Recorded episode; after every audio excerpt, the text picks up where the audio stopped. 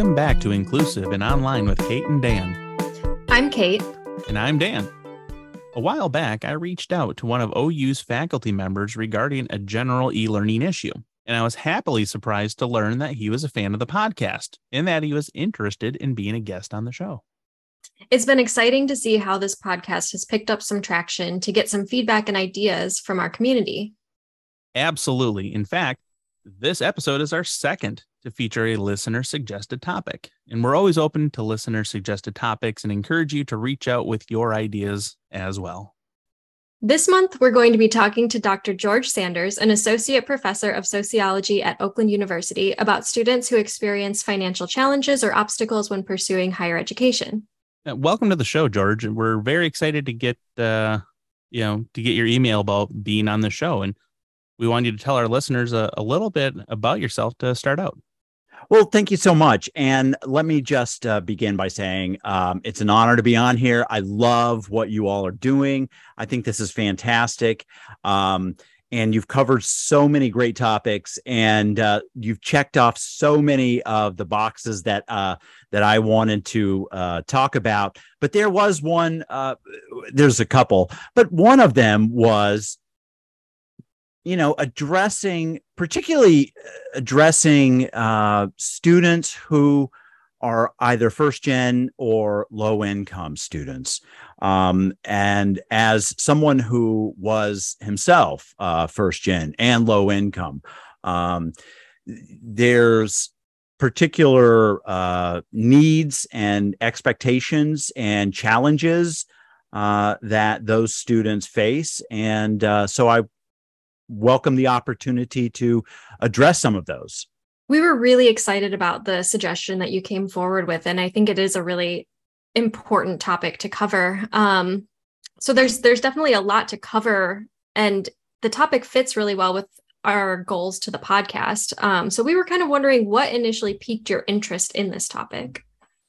There were a couple of things. First of all, um, you know, I stepped into the role of an interim uh, department chair and was experiencing what, uh, you know, what people call an imposter syndrome. Um, this sense that, um, that, uh, that, uh, you know, I, I don't deserve to be here, that uh, this is some kind of exclusive country club of elites that, uh, that now I have to find my way around to you know, to to be accepted uh, and to not feel like an outsider. And it brought me back to when I myself uh, started in college as an undergraduate and being astonished and overwhelmed and terrified, frankly, of you know what it meant to be a college student and to be uh, to encounter all of these new, you know, fancy five dollar terms for um, you know, the kinds of things that people take for granted, right? Like what is a rubric? What is, you know, even what is a syllabus? Um, what what does it mean when a professor has office hours? Um, what's the difference between a TA and a lecturer and a grad student and a full professor and and all of these kinds of things? What do deans do? And that sense of not knowing, uh, you know, was really kind of something that has um, always been a part of of of how I experience uh, my career now, even as a professor. But in combination with that, right, and and and part of that is is what we in sociology call cultural capital, right? Knowing the language to talk about and to think about and to navigate these institutions that can be complicated and scary. But that in combination with, you know, uh, challenging uh, issues of financial capital, um, which oftentimes go hand in hand.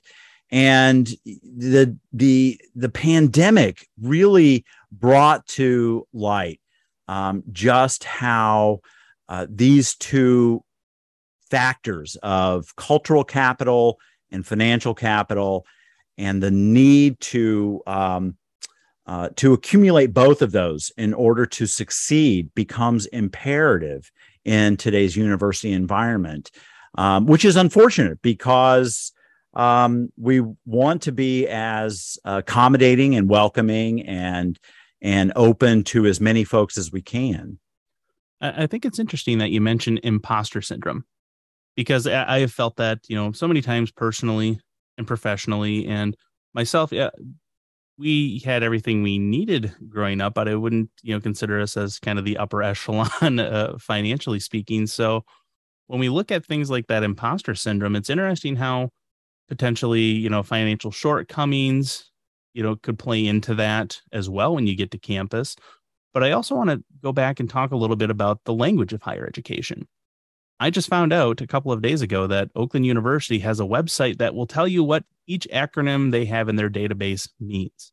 I can't imagine how big that database is. There are so many acronyms, there are so many language different you know language considerations we have to make here at higher education that that could be daunting or overwhelming for any kind of adult but for those students who are experiencing financial challenges you know they might not be as worried about that. They've got other other concerns as well beyond just the academic concerns that they have. And how have you seen some of those things play out in your experience as a faculty member?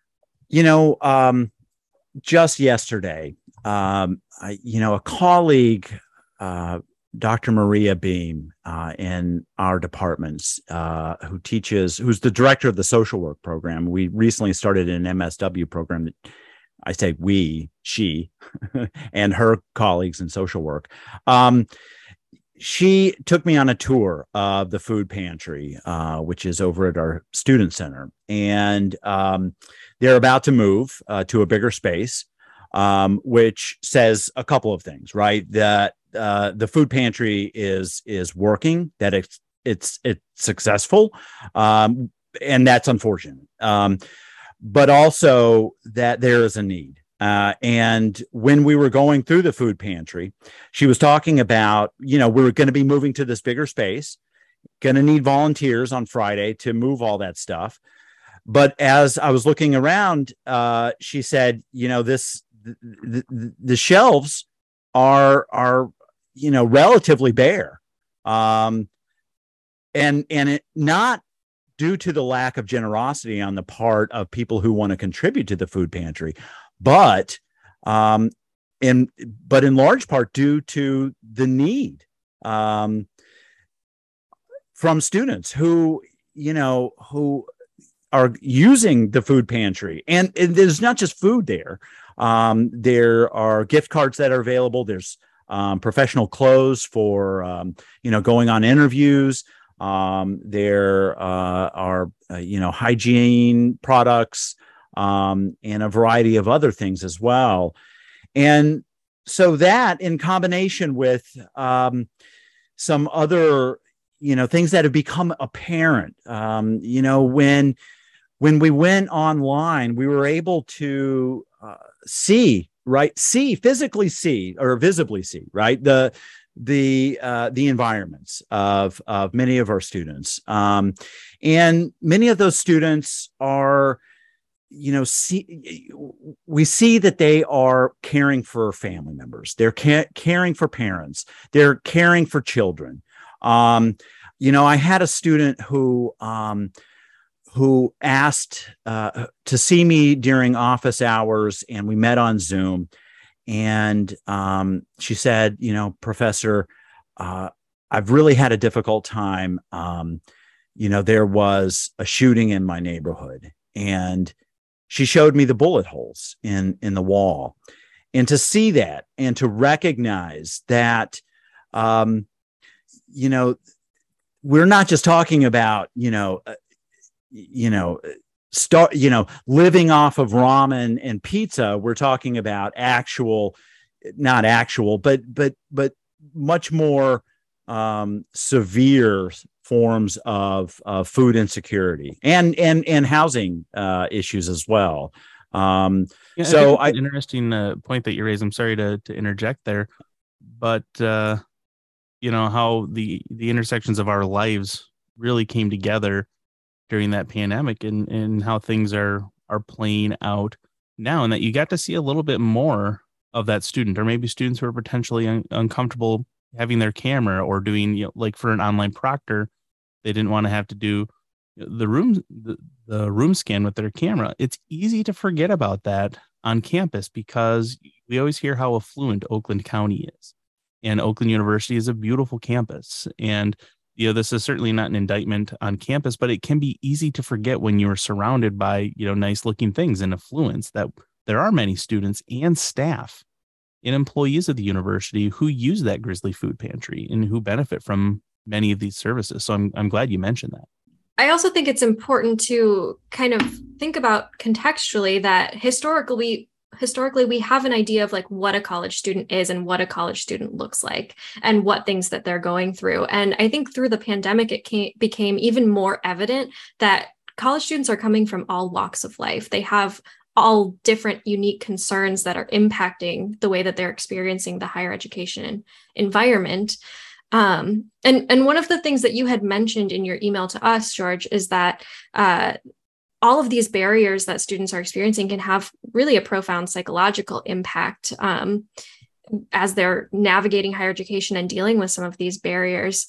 Um, and myself, as someone with a counseling background, this is something that I've thought about quite a bit, and and that psychological impact and how it can impact how students are performing in their classes and and you know dealing with the challenges that higher education presents um, so can you tell us a little bit about how you have observed financial difficulties impacting your students mental health? Well i i i, I want to be careful and not you know uh, uh, pathologize or or or you know be presumptive um, in terms of my own credentials regarding you know um, folks mental well-being. Um, but uh, I can speak from my own experience firsthand, uh, and ha- and and and seeing this right in in my own students.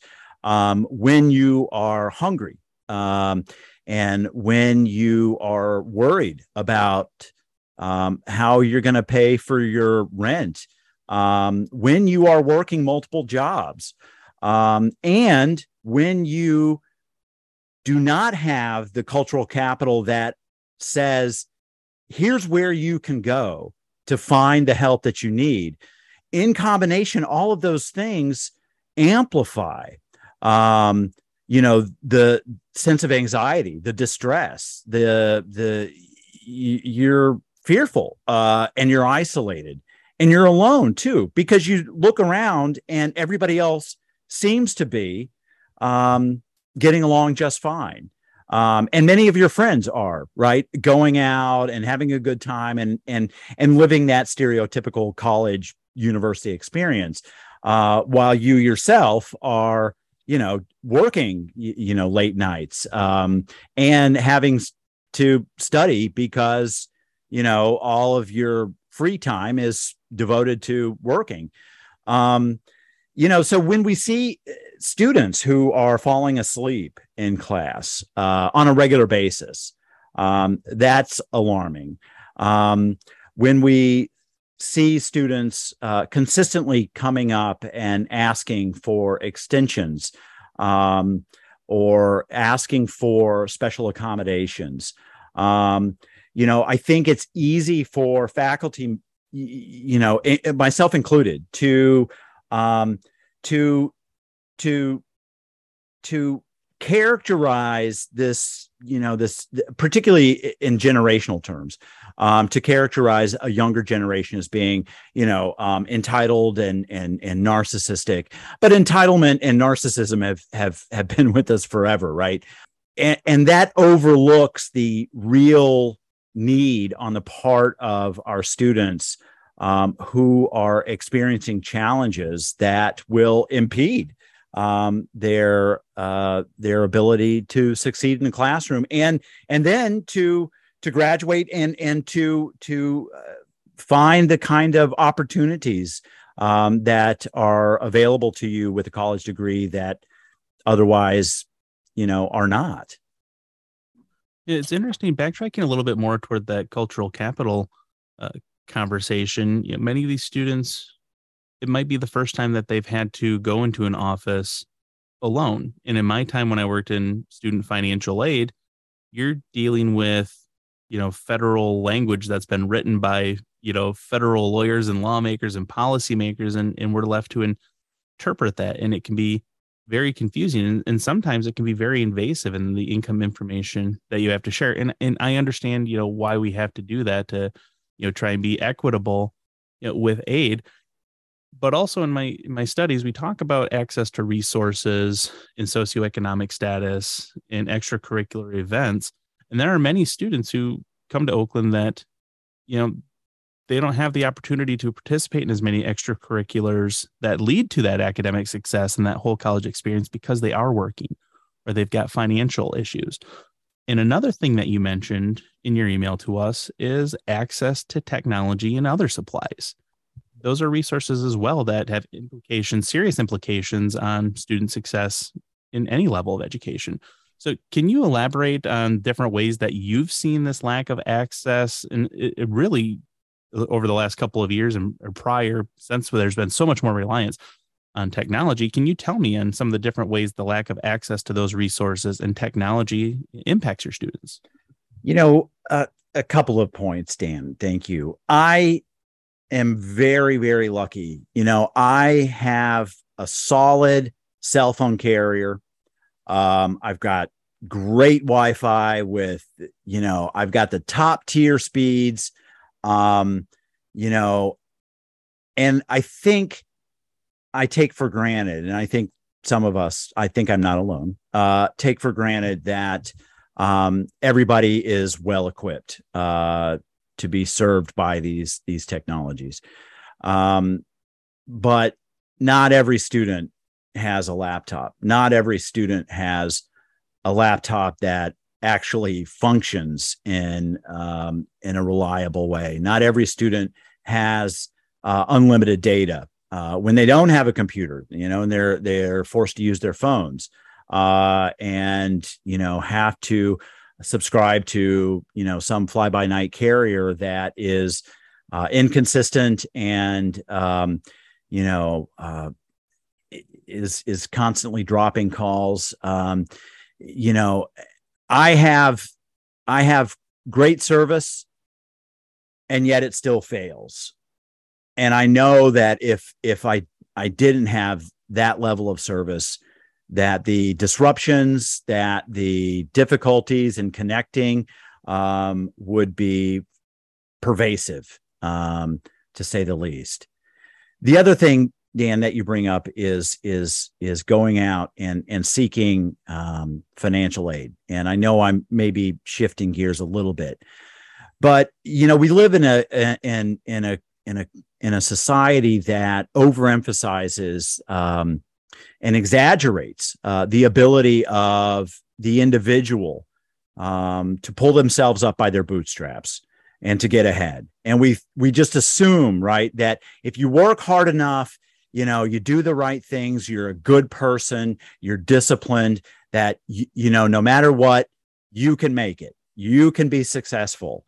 Um, and and we particularly think that that's true in the classroom the classroom is supposed to be like the epitome of a true meritocracy where if you work hard you you're smart enough you know you, you you're going to get an a right but but unfortunately you know the the, the classroom and, and higher education is embedded in in in society more broadly and and these other institutions that um that uh, discriminate and oppress and, and, also privilege other folks um, at the expense of of some. And so, given that education in the classroom uh, are embedded in these other institutions in broader society, um, some of those inequalities are going to become apparent in the classroom. And so that means that you know students um, who are living uh, you know uh, hand to mouth uh, and, and, outside the classroom are are are their performance is going to be affected in the classroom um, and being um, uh, someone who uh, came out of working class you know uh, first gen um, you know and and and and in tandem with this idea that it's up to you as an individual to make your own way um, which is the common belief, that means that you're less inclined, right? You're less inclined to actually go and be proactive, to seek out help, uh, because you know there's almost like an internalized sense of shame around, you know, around being vulnerable and open enough about your socioeconomic status and saying, you know, I might need some financial assistance or some guidance in terms of of of of of navigating these complicated institutions with all of their you know all of their acronyms and and and all of the the the questions that we we encounter on the FAFSA forms and and and what have you. Yeah, I mean ultimately I think you know we can acknowledge the fact that ha- pursuing a higher education has its challenges for everybody. It is a challenging thing to do. You're expanding your brain, you're exploring new topics. And when you are a person who is both exploring a higher higher education and navigating some of these cultural and systemic barriers that we've talked about today that can really contribute to just the burnout. And you know it, it's like you said it's hard to focus on you know doing your best in the classroom when you're worried about is my laptop going to last through this next online quiz? Am i going to have a meal when i when i get home tonight. Do i have a place to go to tonight after i get out of class? Those those questions can be really weighing on a student and and i don't think it's difficult to see how they can really um you know impact that performance in the classroom. Interesting that you mentioned that kate because one of the things I in my time in financial aid was I don't have book money and I don't have rent money.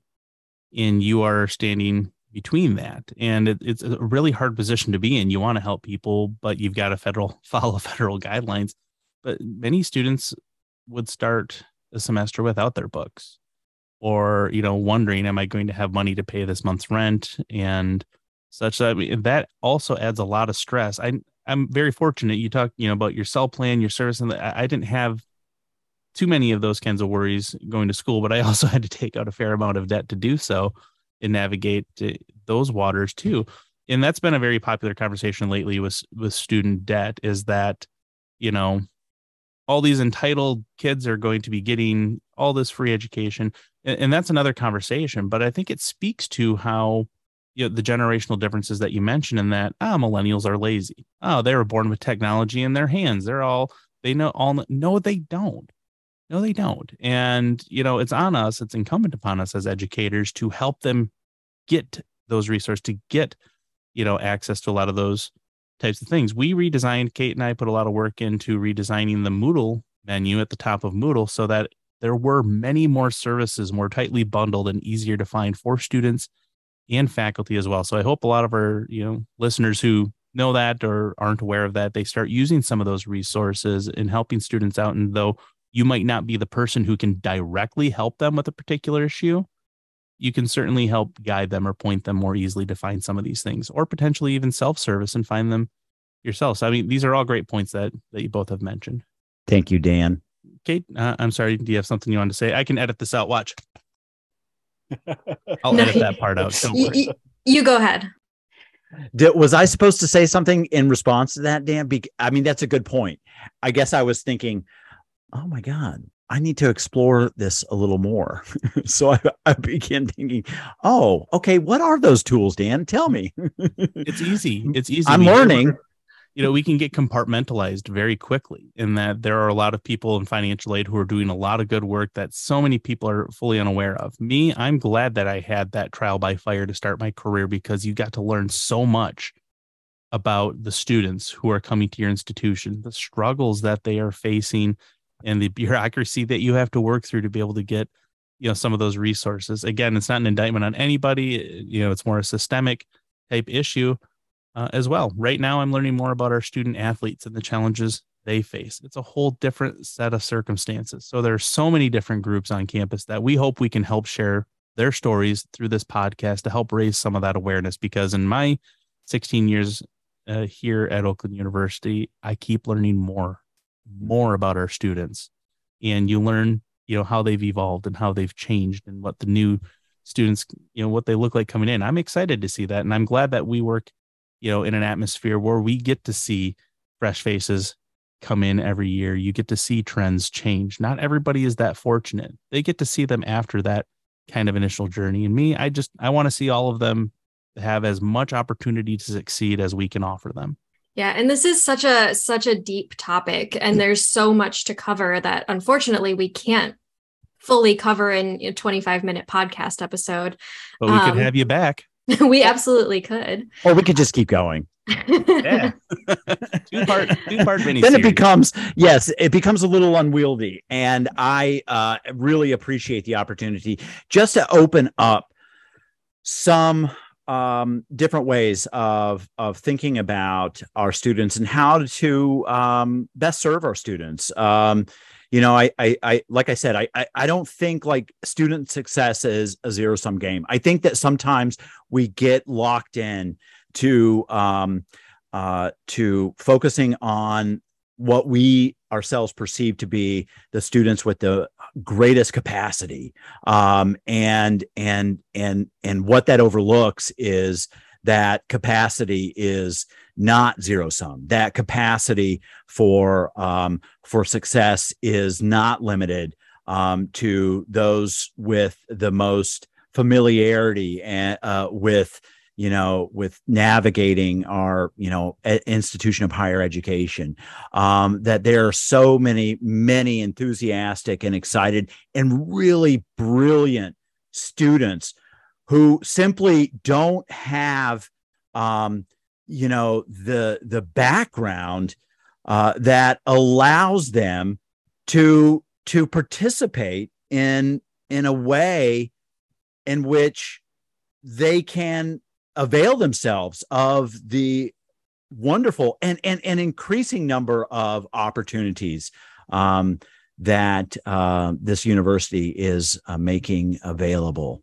Yeah, absolutely. I mean, it it comes down to that idea of of we can't necessarily treat all students equally we need to be treating them equitably and and making sure that they have those resources that they need in order to perform at the level that they could perform. Um, and and that's not always going to result in equal treatment equal distribution of of resources equal distribution of student services. Amen. Well said. So george do you have any closing thoughts that you'd like to share with the listeners? Two things. One I kind of like to think that I'm a fairly smart fellow. Uh, I'm gainfully employed, have a PhD. Um, I'm tenured, and and that's wonderful. Um, but I benefited significantly from uh, the resources that were provided to me um, not just by friends who let me um, surf on their couches, um, but by uh, you know nonprofit uh, organizations and agencies that were able to step in and um, uh, service um, uh, people like me who didn't have the ability to pay for school, to pay for um, housing, and and even food. Um, so we're we're lucky. There are many of us who are lucky. Um, it does not have to come down to luck, though.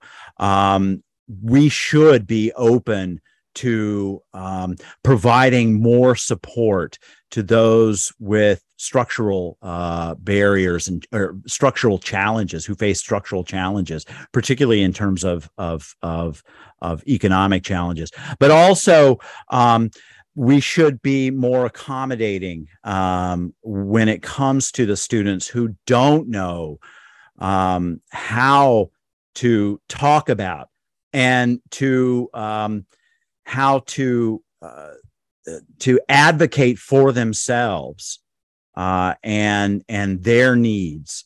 Uh, we should be looking out for those students uh, and finding ways to support them. Um, it's easy to um, particularly as a as a faculty as a professor someone who who you know we care. We we we are invested in our students. We are invested in their in their learning um, what we have to offer. Um, and so when we have students who don't seem to quote unquote get it um, who do fall asleep um, it's easy to take that personally um, because we do invest time. On the other hand um, it's important to recognize that there are real, real uh, structural inequalities uh, that affect our students um, and that uh, affect their performance and their ability to participate and be engaged.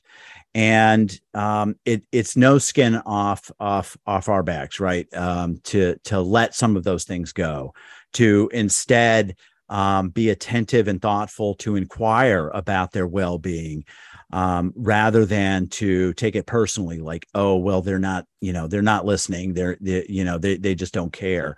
Um, so many of them do care. Yes some students will take advantage uh, and and that's fine right? Um, that's totally fine um, because that's going to be the case in any realm of life.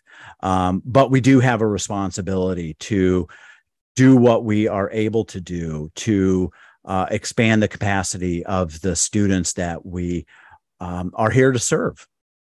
Thank you so much for being here today. This has been a really wonderful conversation, and I'm looking forward to sharing it with our listeners. Absolutely. Thank you so much, Dan and Kate. You all are rock stars. We'd like to thank Dr. Sanders for joining us today. If you liked this episode, don't forget to subscribe and rate our show on Apple Podcasts, Google Podcasts, Stitcher, or Spotify. We value your feedback, and your ratings and reviews will help others discover our show. You can also follow us on Twitter and Instagram at Inclusive Online Pod. If you'd like to get in touch with us with your ideas, feedback, or requests to collaborate, you can send us an email at inclusiveonlinepod at gmail.com. And don't forget to take a look at all of our resources for today's episode linked in the show notes. Please note that we are not endorsing or sponsoring any of the products and tools that we discussed in our show today. We are simply sharing our experiences using these tools, and we do not receive any compensation for mentioning these products. Special thanks to our production assistant, Kayla Yuka. We'll be back next month with our next episode. Until then, we hope you feel included.